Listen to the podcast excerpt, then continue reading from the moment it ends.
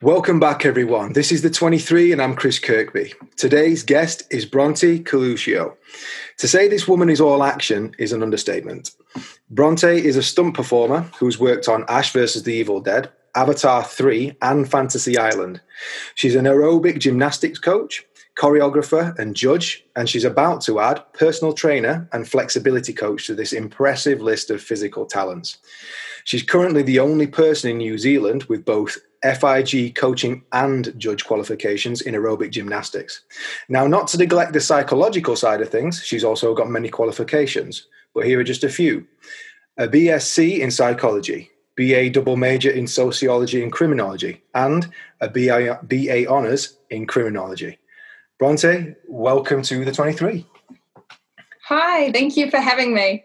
It no sounds like quite a list when you say it like that. I know, and and and still only twenty seven.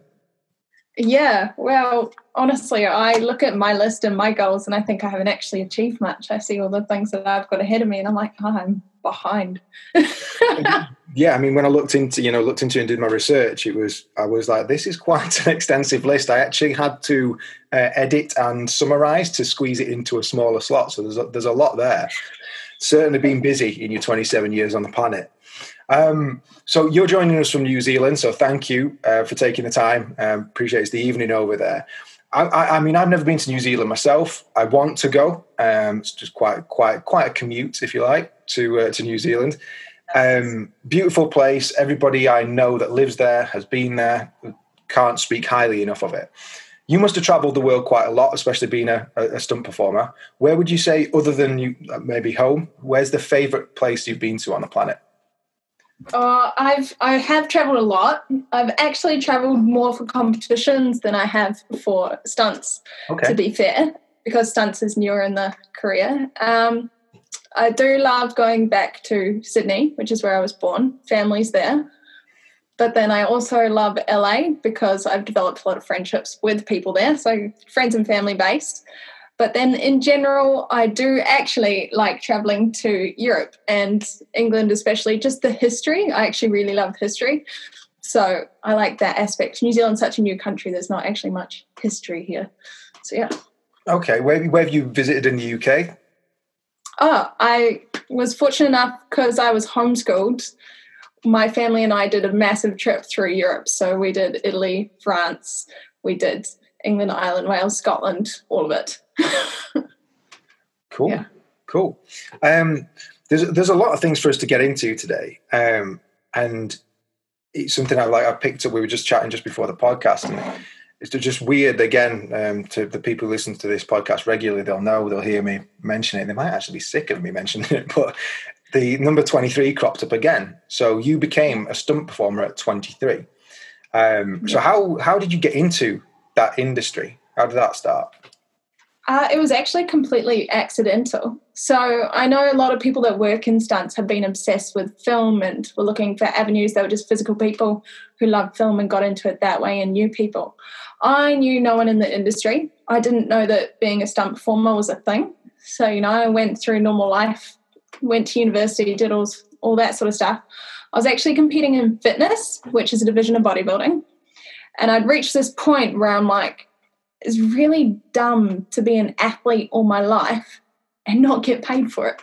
And I just hated that I was investing so much time and my own money into it. And there really wasn't any return except for a few accolades. But I'm like, well, that's cool, but it doesn't pay the bills for that much time. And so I was like, well, I'm competing in fitness, like in fitness modeling categories.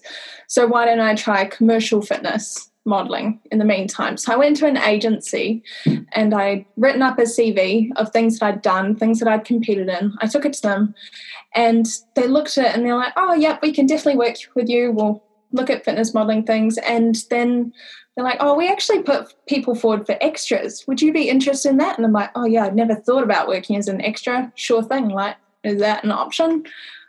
At this time I was actually a uni student, so really I'm just looking for like extra part-time work on the side that uses my skills because I didn't want to just retrain for some part-time work.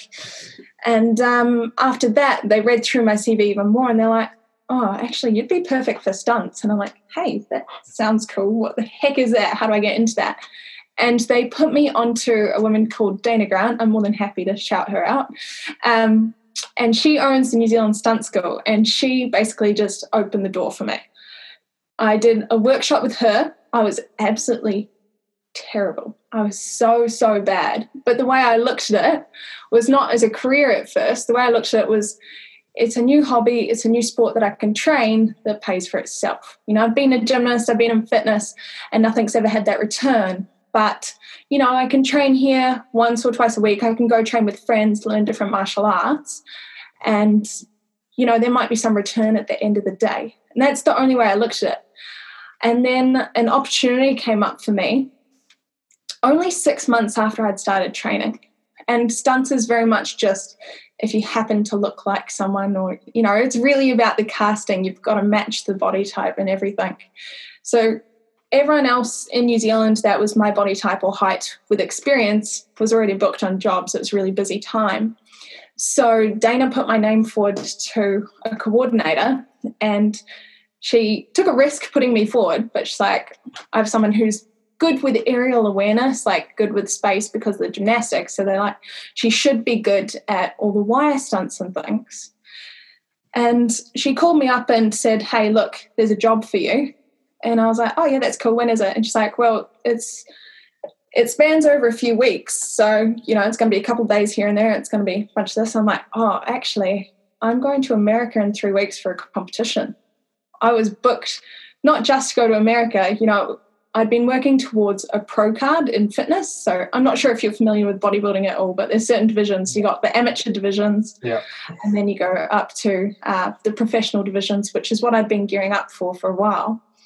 And so I'd been working towards this competition for months now to get my pro card to take it further. And then I get this opportunity, and I'm like, oh, I don't know, because I've also planned to see my friends in LA and Rhode Island, and I was going to travel a bit at the same time. And she's like, okay, well, just think about it and let me know. Anyways, her partner at the time was also into stunts, and he gave me a call and he's like, I don't think you know how big this opportunity is. Like, this opportunity, it might not be a big job, but for what they're offering to someone so new, you need to take it. And I'm like, oh, okay, yeah, I understand. Like, so I took the risk. I cancelled all my trip. I actually, yeah, I lost a bit of money on cancelling that much of the trip. That was also a concern. Being a student, I'm like, well, it's a lot of money to lose out with travel insurance and things, not covering all of it. But I got to set, and the job was huge. So I was doubling um, Ellen Sandweiss, and this was on season two of Ash vs. Evil Dead. So she's Cheryl, she's Ash's sister, and the actress didn't want to do too much of the physicality stuff, and I ended up doing basically everything in that episode. I was working so much. It wasn't just the dates they had said, and it was absolutely massive stunts for a newbie. Um, I'm six or seven wire gags in that first episode I'd ever worked. Whereas most stunt performers, first day on set, you know, they're in the back of shot, trip, fall over, cool, that's what I need you to do. That's your first day on set, congratulations. Mine was just in the deep end, in harness, chucked around. Have you ever done a jerk back before? What is a jerk back? Well, for starters, do you have a helmet? And I'm like, what is happening? I had no idea what was happening. And yeah, I just got thrown in the deep end. But the thing is, I swam. I absolutely loved it. And after that very first job, I was just like, stuff everything. This is me. I'm done. This is where I belong. You know, you just find your passion. So yeah, that's the very long roundabout way of how I got into stunts. no, that's, that's that's really interesting. I think there'll be people that you know, like you said, that just all they want to do is work in movies, and they'll be cursing you right now because you just fell into it. But sometimes that's just the way things work. Um, but no, I'm, I'm, pleased for you that you found your passion. It's always nice to hear and see people really, um, really owning what they do and and really enjoying it because you know more and more you find people that they, they wrestle with things in life they, they want to change certain aspects of maybe career or home life relationships but when you see somebody that's really found what they like doing it's a, it's a real pleasure to, to to watch and to listen to. So congratulations. Thank you. Um, i agree with you. what I, have because for me this is a question and I and, I asked it to um, I, I believe you probably worked together Augie Davis? Yes. Yeah he's, he's the big boss? Yeah, he he's the boss what, what, a, what a guy. Um, yeah. I, and I asked him this question, and I thought, because because uh, you work in the same industry, I thought it'd be interesting to ask you. Who, if you could fight somebody on screen, who would it be? Um, oh, that is a good question. I mean, there's obviously like the kings in the game, like Donnie Yen and Jackie Chan. I haven't worked with any of them, but uh, there's also a couple of like the stunt coordinators that I know or met that are coordinating now, not performing. And I'm like, oh, I'd sort of love to see them when they're on the game and performing. So it's actually some of the people that I work for. I'd like to fight them because I just love to see what they were like doing that, you know. Yeah. Yeah. Yeah. I'm in the generation behind them. Fair enough. Fair enough. I always think, you know, when, when you stuff like that. I remember when I was an actor, I thought to myself, there was a couple of people I thought he was a director. I thought just working with like Christopher Nolan, who did you know Inception, mm-hmm. Interstellar, and, and Tenet more recently. I was like, just imagine working with that guy. I think I was thinking the amount you'd learn just in a you know in a two-hour slot, maybe three. Um, he was That's what I think every day on set. Every day I'm on set because everyone has the most interesting backstories. Like everyone you work in with film has the most interesting story about how they got there. So whenever I get a chance, I'm like, oh, number one, tell me about yourself. Number two, what can you teach me? what can I learn off someone every yeah. time? But I think that's the, the best way to approach approach life because you know everybody doesn't matter if you're more experienced less experienced not even in the, the, related field. Somebody has got something to teach you. It's just a case of unearthing whatever that is. Um, yeah.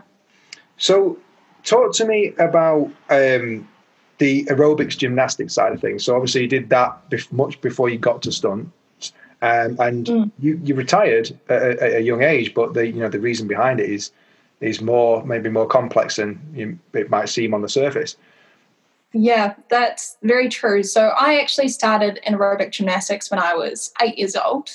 And that's because I was actually doing Irish dancing at the time, randomly, and uh, I wasn't very flexible.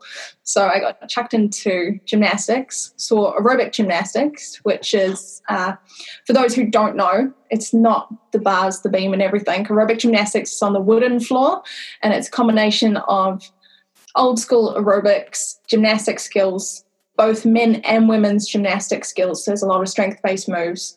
Um, and even some, I suppose you'd call them breakdancing or tricking moves. Uh, yeah, just like lots of different styles of movement all combined in a big performance, really.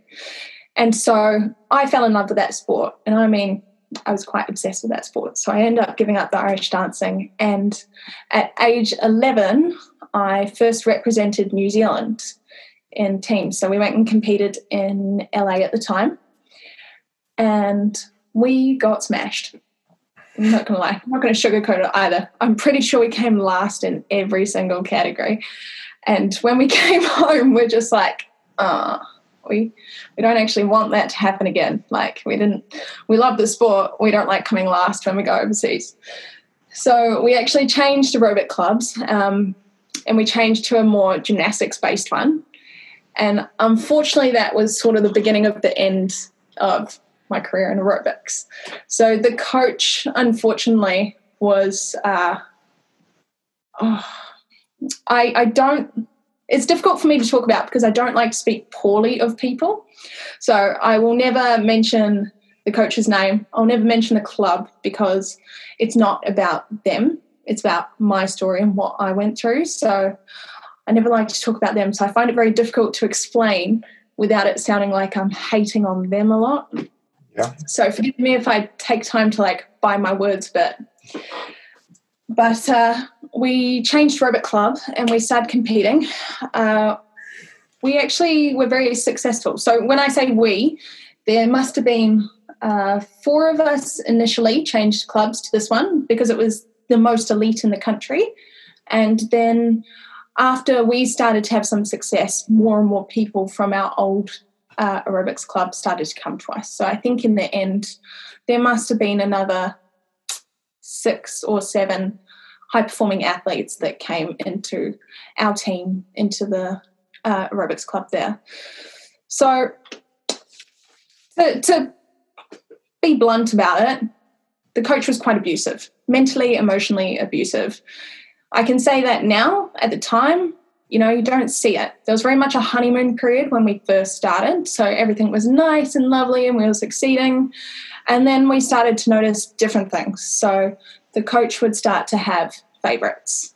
And it's like, oh, who's the favorite this month? Because they can do no wrong for whatever reason. That athlete just for a month can't do no wrong. And it was sort of the running joke. And then it started to become less and less of a joke as more and more of us started to be the least favorite, the least favorite. And then it all sort of climaxed um, around my last year from age 14 to 15. The coach had gone and done some education overseas and come back and just come back with a new vengeance, to say the least. And so, for for those who are wondering what emotional and mental abuse I'm sort of talking about, so we were aged between 12 to 15. That's kind of the age group of the girls we were working with. And uh, I'm trying to think of one story to tell you. For example, we were told when we were injured, which was quite often, we were often told we were faking it. I'm like, okay. And so, for example, I had uh, sesamoiditis, which is inflammation in your foot. And so we did a lot of jumping on wooden floors. So it's just inflammation, it's just a repetitive use injury.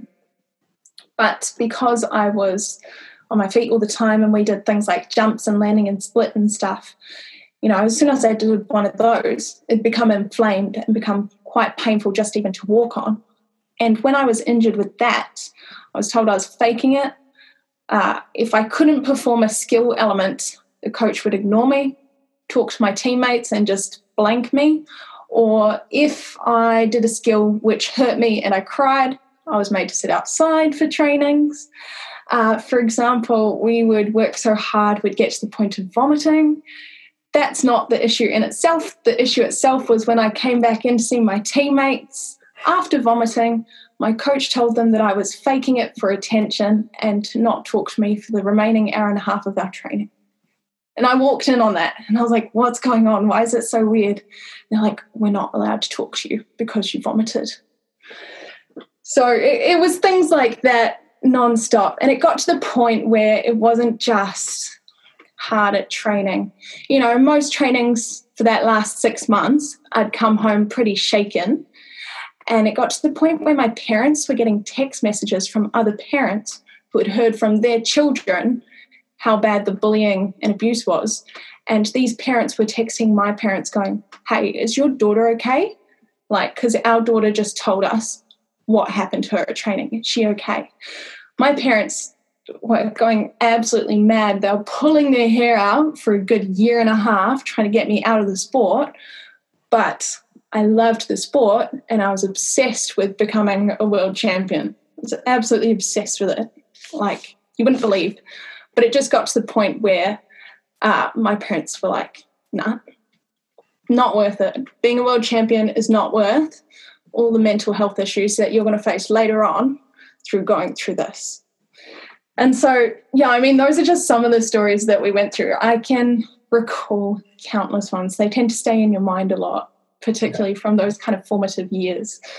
Um, so that's really my career in aerobics. We did travel internationally a lot. We did do very well internationally, but it just, yeah, had to cut it short.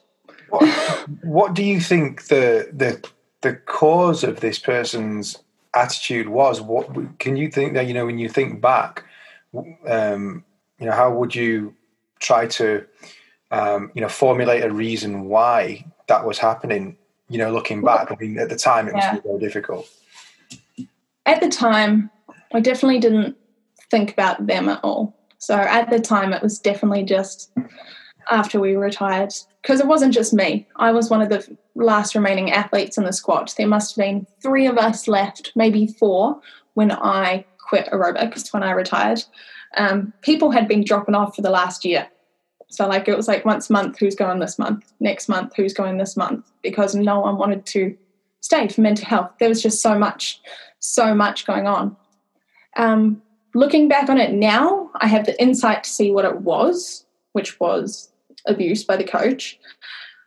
But I think it was a lot of insecurity. In my mind, from what I can see, it was wanting, some of it was pure because she wanted us to succeed, but I think she wanted us to succeed for selfish reasons. So because of because of her own insecurities and things like that, it was more, you know, she was getting something out of it, not so much us. And there was not really looking towards the longevity of us as athletes or as people. So, you know, wasn't wasn't so much investing in us as people, which I find is a really big difference, particularly being a coach now and coaching at the level I am now. You know, it's just a sport. You don't get paid for it. It's not a career. It's not an Olympic sport at the moment, as much as they try. The gymnastic schedule's full. You know, what you what I leave these athletes with is either a good experience or a bad one. Either, you know, positive positive influence, negative influence, and life lessons they can take, or life lessons that you know they don't want to repeat what they've just done. And so I don't think my coach had that attitude at all. Okay. You um I mean you you've obviously done some, you know, reflecting later in life to to understand what was happening and then process it. And then I'm imagining that you've been able to take those lessons and apply those to the way that you now coach. Um, mm. You're a big believer in um, owning your own story. Um, so, you know, talk to me about the, you know, the, for you, the importance of that.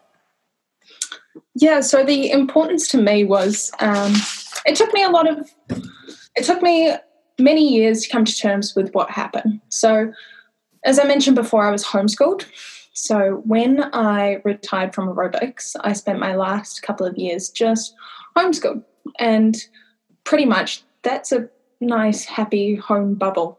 I have an awesome nuclear family. you know, I have parents that really care for me. And so being at home without those peer pressures and all those sorts of influences just meant that everything that had happened to me, you know, I really hadn't expressed or been challenged and seen um, seen those sort of patterns that would have been established come through. So when I hit university, things were a little bit different. And I often joke that the only thing an undergraduate psych degree is good for is diagnosing yourself. because you know, most people need a master's or a doctorate to do something with psychology. Everyone sitting in those undergraduate psychology lectures is just thinking, wait a minute, that's me. Wait a minute, that's me. And just, you know, they're just diagnosing themselves the whole time or their family. That's the other one it's good for. Um, but that is a lot what happened is so looking back on it, I was like, oh, actually, I can see this and this. And it was funny. The real realization was when I caught up with um, one of the senior athletes. So she would have been five years older than me. And, you know, I thought of her as my big sister when I was back then. She went overseas travel a lot. She came back for a visit and we caught up and we just had one real moment where we got genuine and we're like, she had recognized it as well and come to terms with it. And she's like, we should have been there for each other because that was abuse. That was something really traumatic. But what happened was at the time, everyone just ran everyone just ran and didn't face it, wasn't there for each other. No one really processed it. And lots of different things happened. I can't speak for all the girls that went through that with that coach in particular, but I know there was various eating disorders. I know that there was party scenes and bad decisions and just bad relationships for some of them. And um, so that was quite sad. But the thing that I realized is that no one was speaking about it. And I'm like, this is really messed up. Like, why is no one actually, you know what, this happened? And to be fair, I realized I'd been like that myself. So when I was maybe uh, 18, oh, I should go back just one second. So after the final tour that I went on in the New Zealand team, so I went to Vegas with my team in 2008. That was my last international tour as an athlete for aerobics. And um, my family did not want to let me go. They were in tears before I was going because my coach was the New Zealand coach. So we were in her stead the whole time. And that terrified them. That genuinely terrified my family that I was going to be left with this woman in a foreign country underage. Fortunately, me and my teammates were good kids and we didn't do anything stupid and we managed to look after ourselves because we traveled so much. And I mean, we pretty much looked after ourselves because we were heavily neglected over there. And um, yeah, so when I came back, that's when I retired. But we placed formal complaints with um, the governing body at the time, and nothing came of them. But uh, my old coach left the country, and that was it. And so that was like, okay, so I'm still coaching, I'm still involved in the sport. They're not around, it is what it is. But then when I was about 18, I rocked up to the first uh, aerobics competition for the season. It's a small sport in Auckland, and I park my car and I look over and I see my old coach in a new tracksuit with a new club with athletes following her into the competition and I just had a full blown panic attack. I was in the car crying, freaking out, thinking, oh my gosh, all I could think about was those kids. And I was just absolutely distraught. And then there was also the thought of having to go in and see her, and just the whole thing was just overwhelming. So I must spent about half an hour in the car, like calling up my mum, being like, okay, what do I do? I have to go in, like freaking out eventually I go in and then I'm at the competition. And at first, I'm terrified. I'm terrified. I'm sitting there. I'm scared, not knowing what to do. And then I just like have this realization. I'm like, they're just a person. She has no control over me anymore. Absolutely none. Not my coach. In fact, at this point, you know, I'm judging the competition. Has to be nice to me because I'm a judge. Not that I would ever in my life be a biased judge, um, but you know, you can't upset a judge because if I go to the competition organizer and say I'm being harassed or anything bad's going down, they're going to be escorted out. And so they have to be civil. So once I realized that, oh, well, things have to be civil in a competition, I relaxed a bit. And then the next competition, it was sort of another confrontation of actually seeing them and then realizing, actually, you know, they're quite a small person. And I just, it was sort of slowly realizing that, you know, they've got no control. I'm my own person. And, you know, it's just that kind of amazing feeling when you can stand in front of someone who's had that kind of negative impact and has mentally, emotionally abused you. And you can go, you have absolutely zero power over me anymore.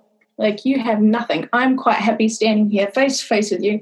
I'll have a conversation. You'll freak out and start to run away, and it actually feels pretty good. it's um, it's actually uh, as soon as you started telling the story about the you know the way that you know, when you you know you and your friend were talking and said you should have been there for each other, and I was just thinking the whole way through the the story you were just telling, and it started with the story between you and your friend is that it's absolutely incredible how bad the decisions we make can be when we're stricken by fear, when we're in the grasp of fear.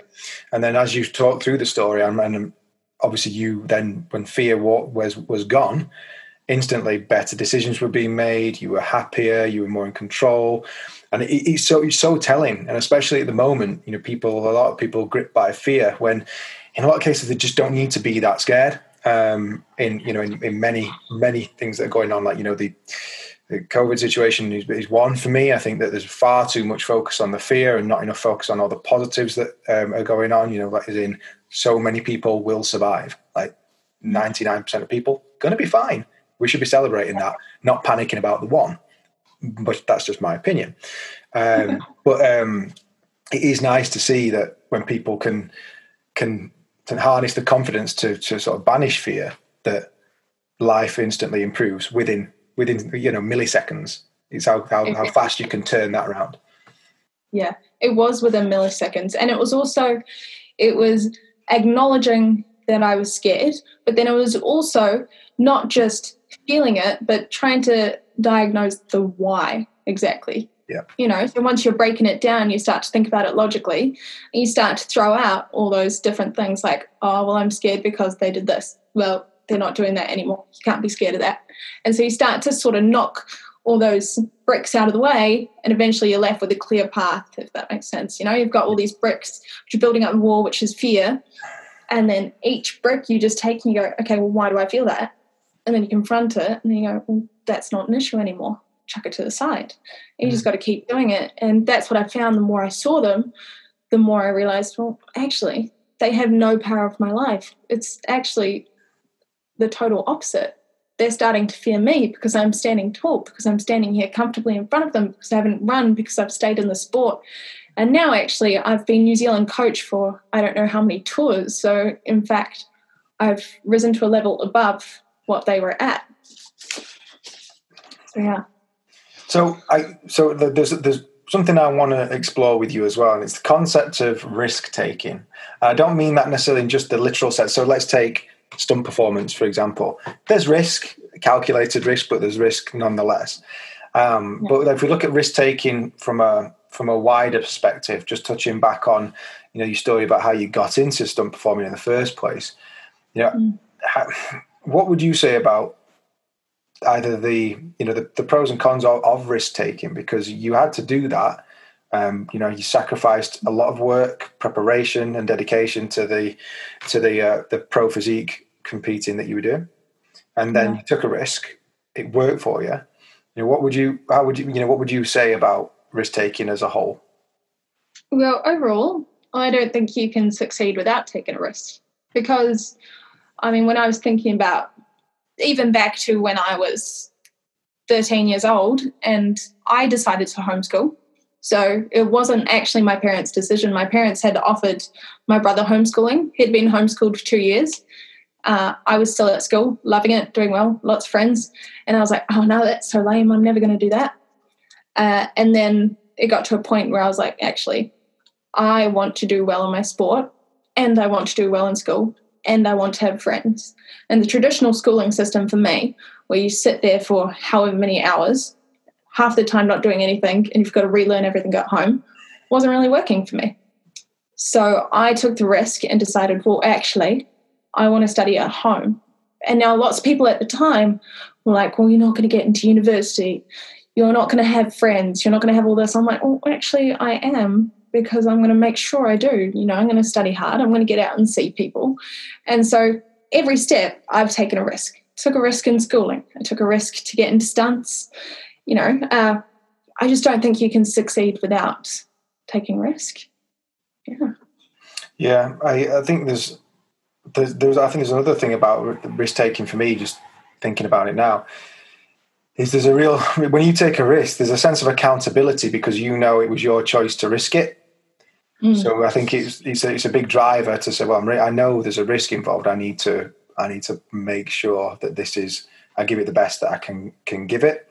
Um, I think people fear taking a risk because they're scared that it won't pay off, and they more feel the they fear the failure more than they fear the risk.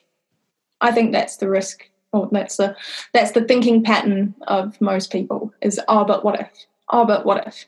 Yeah, it's, it's, you're so right. So so what? What if you do fail? At least you try. like, exactly. It's like the, the, world doesn't end if you. Oh no, I failed. So what? Like you, so you've yeah. got the emphasis that you put on onto the failure, and it's interesting because a lot of the people say that. Um, you know, I think I'm going to try that.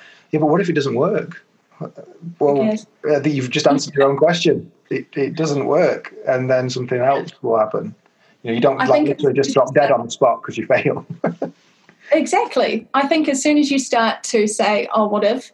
Oh, but what about this? What about this? Well, then you're actually just filling your head with all the negative um, results. And the more you think about it, the more you're probably going to self sabotage and set you up, so set yourself up for those negative results. Mm. Whereas if you are thinking, I'm going to do this because I'm going to achieve this, and you just focus on what you're going to do, you're more likely to achieve. This is actually something that I have to deal with with my athletes that I currently coach a lot. Is a lot of them will be scared about trying harder skills or you know competition and things like that, and they'll get to a skill in their routine and go, oh, but what if I lose it? Then they're thinking about the deductions or something like that. And it's like, you just you can't think about what ifs and that's one thing i'm really big about you can't think about what if this what if this you just got to think about well actually i just want to achieve this. Here's my stepping stones. I'm just going to do that. If it doesn't work out well i'll deal with that later. You know you just deal with it after the fact. You can't worry about it before it's happened. Yeah. Yeah, yeah.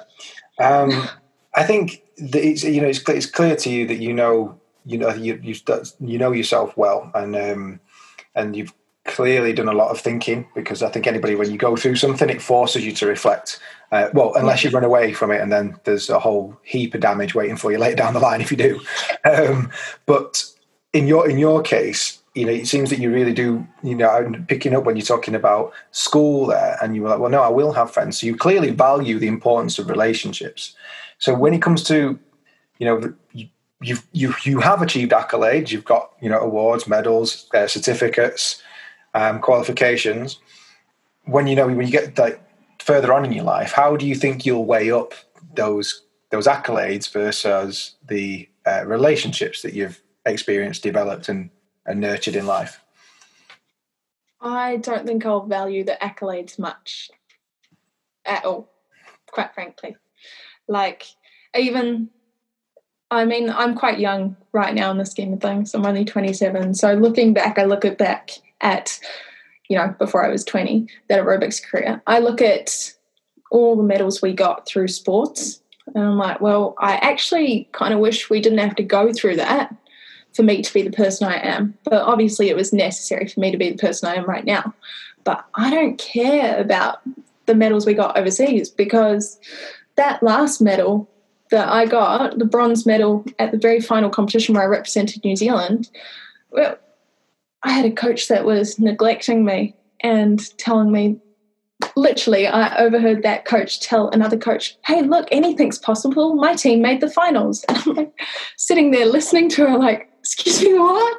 so, like, that medal, you know, is in spite of people, but it doesn't mean much to me. What means much is the relationships that I kept from that time, and obviously the experiences. They're what last. You know, you always say that at the end of the day, you're not going to take money with you. You're going to take relationships, and at you know eulogies and funerals, people aren't talking about. Oh, so they made this much money and then they finished this degree and did that. If that's what people are saying about me, then I didn't leave much of an impression you know you, you want to make a difference in people's lives you want to actually be a person be a human you know uh, not really saying it that well but i think you can kind no, of I think, I think, I think you made yourself clear um, yeah. so i just want to touch on uh, the the health side of things just for a second because you know anybody that has done what that you've done and the variety of physical activity that your body has been through in your you're short 27 years on the planet.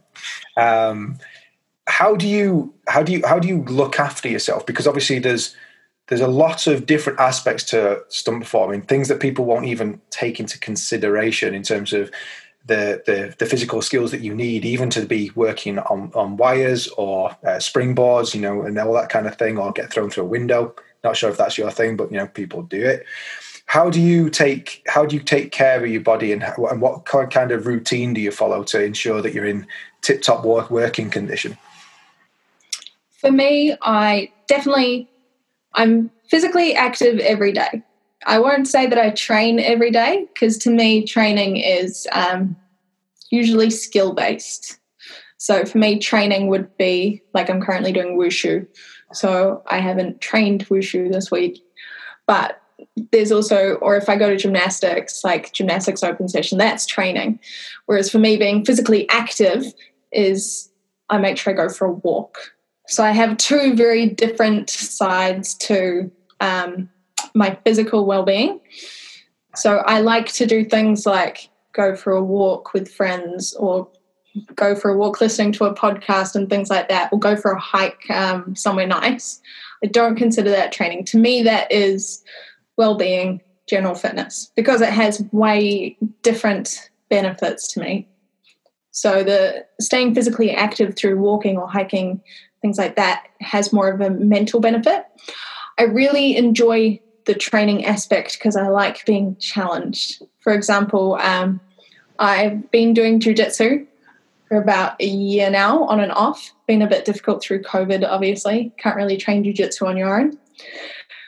But for that, it's very physically demanding, but it's also human chess. That's the best way I can describe it. So you have to learn a lot and learn to apply it. And so it's it's a very different kind of um, activity to going for a walk, obviously, mentally for me. So some physical activities are relaxing, some are to learn and be challenged and to develop for my job. So the martial arts are, to me, that's work. So I enjoy it. I thoroughly enjoy jujitsu, wushu, gymnastics, all those sorts of things. I love them, but they're work. And when I go to those places, I'm working. When I go for walks and hikes and things, it's relaxing. It's different. It's for my mental health. You know, I'm not going being like, I'm going to get the best time on this hike. I'm like, I'm just going to stroll. If I feel like stopping, I'll stop. Yeah. Yeah. If you if you ever get stuck for um, a podcast to listen to, I can recommend one if you want. I mean, I've actually been listening to it. Oh right, okay. Been. Oh, oh wow. I might have just landed myself in it. I hope you enjoyed uh, some of the some of the content. Yeah, it's been good. It's been good. I did enjoy Augie's episode too. yeah, I thought you might. Um, but yeah, no, I, I really enjoyed Augie's episode as well. And um, we talked at length um, after the podcast just because there was things that I wanted to ask him. I'm thinking because they were kind of really specialist to my experience in this industry um, to mm-hmm. compare to his, and I didn't want to bore the listeners in terms of oh it's just about Chris and his life. He's like no, it's not. It's really not. But so I saved a lot to talk about with Augie. Um, when um, when you like you think of like people you admire, uh, you know, like either I don't know role models, or would you say um, that you you have a, a, a hero or a, like a role model? Anybody you think that is somebody that I really look up to? Definitely, I do not have a hero. So lots of people do. I do not. There's no one person that I idolize. I have certain role models for certain things, and I have a lot of people that I learn from so, obviously, for me, my parents have played a really big role in my life. They've been there for me through a lot and they've given me a lot of opportunities. So, looking to them is, um, yeah, they're just major role models for me in terms of how they live and everything. But then, for example, stunts, there's certain stunt performers which where they're up to in their career is something that I aspire to. And then there's others which you know, just some of the things they have to say. You know, there's some really inspirational speakers out. Listening to them and what they have to say, I find quite inspiring. But I don't like to focus on any one person because I think really your hero should be yourself. You should be proud of who you are. You should be building yourself up. You should never want to be someone else.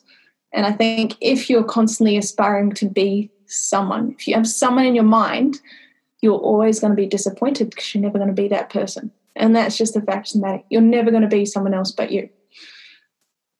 So accept it and love it. yeah. That's just the I'm, truth. I'm with you. I'm with you. Um, yeah. So, you know, when you, uh, I'm just thinking back into, into your career, like, because injury is a risk. It's a, you know, it's a realistic risk of any physical activity, not, you know, not least uh, stunt performing. But you did um, you badly ruptured your ankle at one stage in your in your career, didn't you? Um, yes. When it came to recovering from that, I mean, you can tell, feel free to please tell us, you know, how it occurred in the first place. But you know, when it came to the recovery side of it, you know, what was the most important element for you in in getting a, fa- a fast recovery on track and getting back to doing what you love? Yeah, that was a really difficult time for me. So I had worked trying to think, it would have been two years ago now. So I had been working for quite some time in uh, stunts. And so what had happened was roll back a little bit. When I got my first job in stunts, I was actually studying my honours degree at the time, but I'd committed to my honours, so I was determined to finish it. So, you know, I was sitting there writing essays on set and things. But at the end of my end of my honours degree, I actually finished with first class and I was offered to go on to, I had pretty much guaranteed scholarship to go on to master's and PhD, which is something that I originally had aspired to. But I came to that point and I'm like, actually, I've had this amazing experience with stunts and I want to pursue that. So I gave up all the education, scholarships, all of that, and pursued stunts. And I had a really great following year in the stunts. Uh, but it's, you'll know as an actor, work comes and goes. You know, it's either feast or famine. You're either getting five phone calls a day and having to turn down a bunch of things, or you just haven't heard from anyone for three months or more. And so this was the or more time. And so I'm like, well, stuff this. I'm not going to wait around for an opportunity. I don't believe in just waiting for things to happen. So I was like, well, I had a really great experience when I went to the States the previous year. I had um, I'd been catching up with a friend and we just decided, hey, we should go try some random fitness classes. It was one of my friends that I'd done fitness competitions with in the States. So after coaching uh, the New Zealand team, I'd left the team and they were flying home and I went on to visit my friends and did fitness classes and I met stunt performers in the States. And they were really great to train with and I learned so much. So I'm like, I'm going to come back. And so during the dry season, uh, there's not many performers here because all the senior performers in New Zealand go overseas for work. You know, they've got enough of a reputation, enough of a career that they get calls to work overseas a lot. So I decided, well, why don't I go overseas? So I went back to the States and I lived there for about five weeks, six weeks maybe, at a friend's place in LA. And I stayed and I trained and I trained and I trained and it must have been five, six hours a day every day. I trained and I learned and I just obsessed with it. I tend to obsess about things I love. And um, it must have been on the fourth to last day. And it was hour five of training. And I was training with guys because stunts is a very male dominated industry. And I just thought that I could keep up with the boys. And I was trying to learn a new skill when I was tired, when I hadn't eaten yet yes, five hours through the day, I still hadn't eaten, tired, no rest. I was just pushing myself. And I tried this skill and I was like, yeah, I think I think I've got it. I just need a bit more speed and then I can try it on the ground. And I was training on this box and I trained it and I threw the skill hard and my ankle landed on the edge of the box and I was down. And I cannot tell you the pain. Like I was just laying there and when you stub your toe, you know, you wait for that pain to ease and it never eased. It just got stronger and stronger. And they tried to escort me off the floor. And when they stood me up, I just about passed out because all the blood rushed to my ankle and the pain got worse. I almost fainted in their arms with that pain. And what? so when I came home, sorry. No, I was just saying, was it was it ankle ligaments by any chance? Yeah. Yeah. This the, what you're describing. I did the same thing playing football, and I because as soon as you described the pain shooting down to ankle and just getting worse, I'm like, oh wow, what is this? This is seriously bad. yeah. So I had most people do lateral ankle sprain where they roll the ankle outwards. I had everted it, which is less than 10% of cases you roll inwards. Uh, and that's what I'd done with force. But because the force had been so strong, it then gone outwards and ruptured the outside one and the medial as well. So I'd literally done every side of my ankle was just gone. Went home in a wheelchair, came home, I had just spent a lot of money and a lot of time investing in my training, and now I'm sat on a couch at home with a moon boot on, not able to do anything. And that was the hardest thing. So I'd been over there with a friend, and he had come back and just managed to keep up the training because we had gone there with the focus of learning. It was like, learn as much as we can don't master it now, just learn, and then we'll take it back and we'll master it when we get home. Just whatever we do, take a notebook, film it, do everything we can, just get the knowledge, and we'll master it when we go home. And that was the plan. And then I got home and I couldn't master anything except trying to walk again. And it must have taken me about a month before I could put anything on, any kind of weight on my ankle. And that was probably one of the hardest experiences of my life from going from pursuing this career like there's no tomorrow and then just being crippled. And it was my right ankle as well. So driving was impossible while I was in the moon boot because I couldn't, we drive on the right side, couldn't put my ankle anywhere, you know, can't tuck up the moon boot. I have had experiences before where I've done my ankle before and had to drive with the left foot. Would not recommend it. It was an interesting experience, but you got to do what you got to do to get home. I don't know. I, I, once, I once, as a, as a couple of people I used to work with, we used to jokingly try to brake with with our, our left foot, and I nearly went through my windscreen because I thought I thought I was really being gentle. I'm like, yeah, this is just nice little touch and all of a sudden the windscreen nearly hit me in the face. I was like, yeah, I'm not going to do that ever again. This isn't my first ankle injury. So I had hurt my right foot once before, and there was a couple of days, maybe a week, where I had to drive with my left foot. So I did have some left foot experience out of necessity. um, but at this point, I couldn't, I really couldn't find any position comfortable for that ankle. So I couldn't drive. I live out in the country, so I'm not close to the city at all. I'm not close to public transport. Uh, I am out in the wops, you know, countryside, nothing around. So I'm not close enough for friends to just drop by on their way home. So not only was I unable to do anything physically, I wasn't able to have friends around often unless they made a real effort to come out, which is difficult during the week. You know, some of them might make the effort on a weekend. So then I'm just sat on my couch wondering what the heck to do for a month. Just what do I do? I can't keep pushing the ankle. I've got to try and move it. And that was a real low point, just having everything, the whole rug taken out, all that hard work just gone. It was like, oh, I, I honestly was so dark then. I remember a friend coming over and just being like, wow, you need to get out more. And I'm like, you want to take me? like, by all means. So, but, what did you do to? So, what was it that helped you get through that? Because you, you know, you got you have to deal with it, don't you? Because you're faced with that reality. So, how did you get? What was it that you think that helped you get through that and then back on the road to recovery?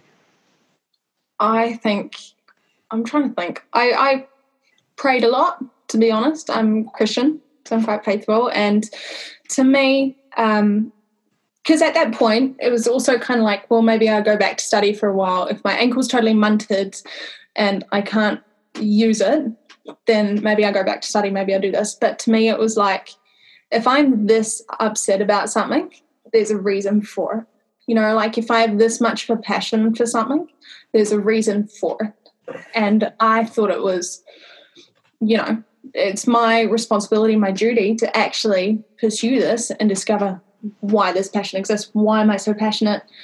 And um, to kind of fulfill its potential. So I just I did what I could.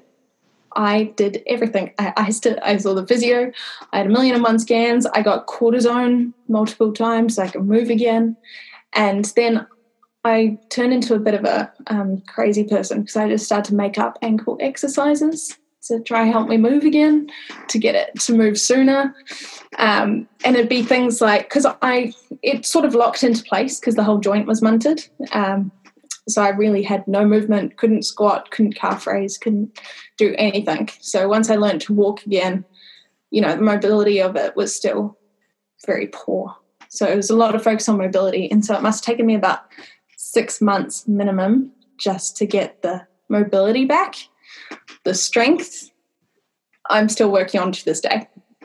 I've actually I'm with a strength and conditioning coach at the moment just to fix those muscle imbalances. I don't think if I uh, was working a normal job, I'd notice it. I think it'd be normal. But honestly, I just wrote myself lists and I kept records and photos and I did everything I could and I got out as much as I could.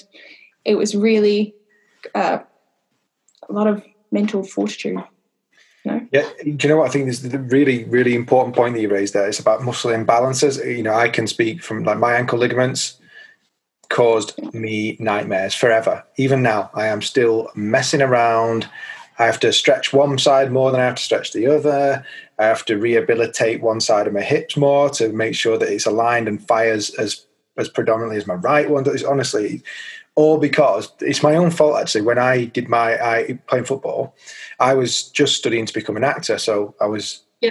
It was this thing where I was really annoyed when it happened, because a bit like you, when it matters that much to you, there's a reason you're so annoyed. And I was thinking, well, great. So I can't now, I can't now go on stage because unless every single character I play has a limp, then I'm going to be struggling. Um, and I remember thinking that that's me done. No more football. And I just kind of sulked about it. I didn't go. I didn't go to a physio. I didn't go to hospital or a doctor. I just went, nope, not doing it anymore. and then oh my gosh and then uh, then i uh, later got some assessment when i'm thinking you know six months this is still agony it wasn't even yeah.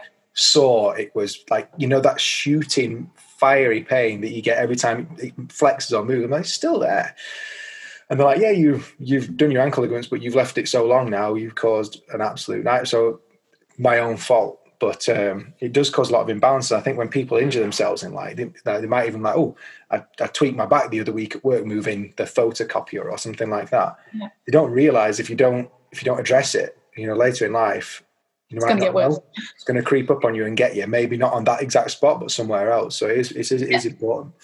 Um, and developing poor movement patterns. That's the other thing I find. Compensatory moving, compensatory yeah. moving pattern. Yeah. Yeah. That's a big that's a big one for me. And I'm uh, even like just little times when if I find myself in the kitchen cooking and things, I'm like, why am I stood like this? This is bizarre. Yeah, all and, on um, one side.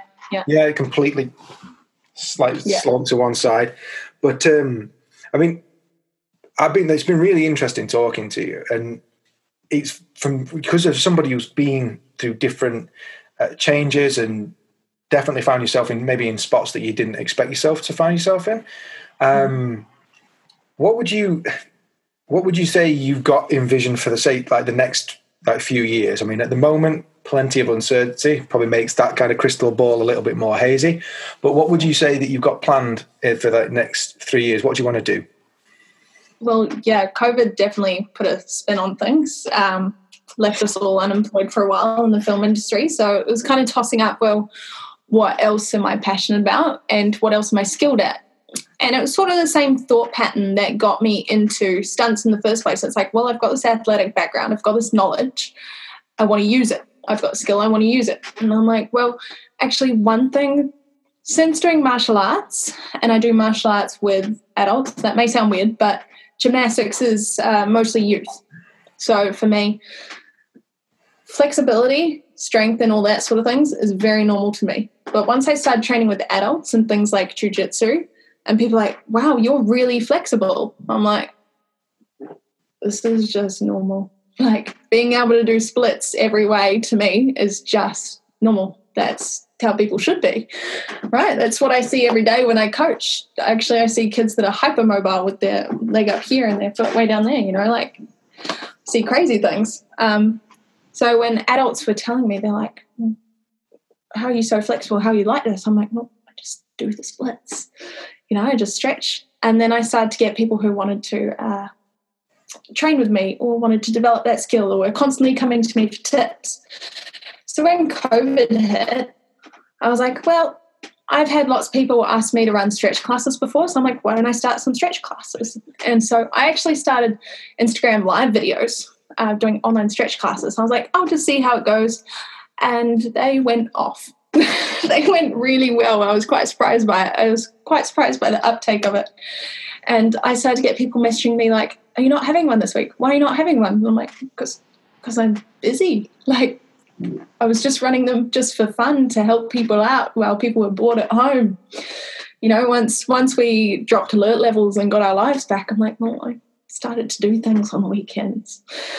and so I'm like, well, people keep asking me. So that's part of the reason why I'm getting my personal training certification. I do have all the coaching qualifications, but to me, I feel that only qualifies me with gymnasts and athletes, and in particular youth. So I really want to get more experience with the general population and with special populations that I've previously not worked with. So that's why I'm doing the certification.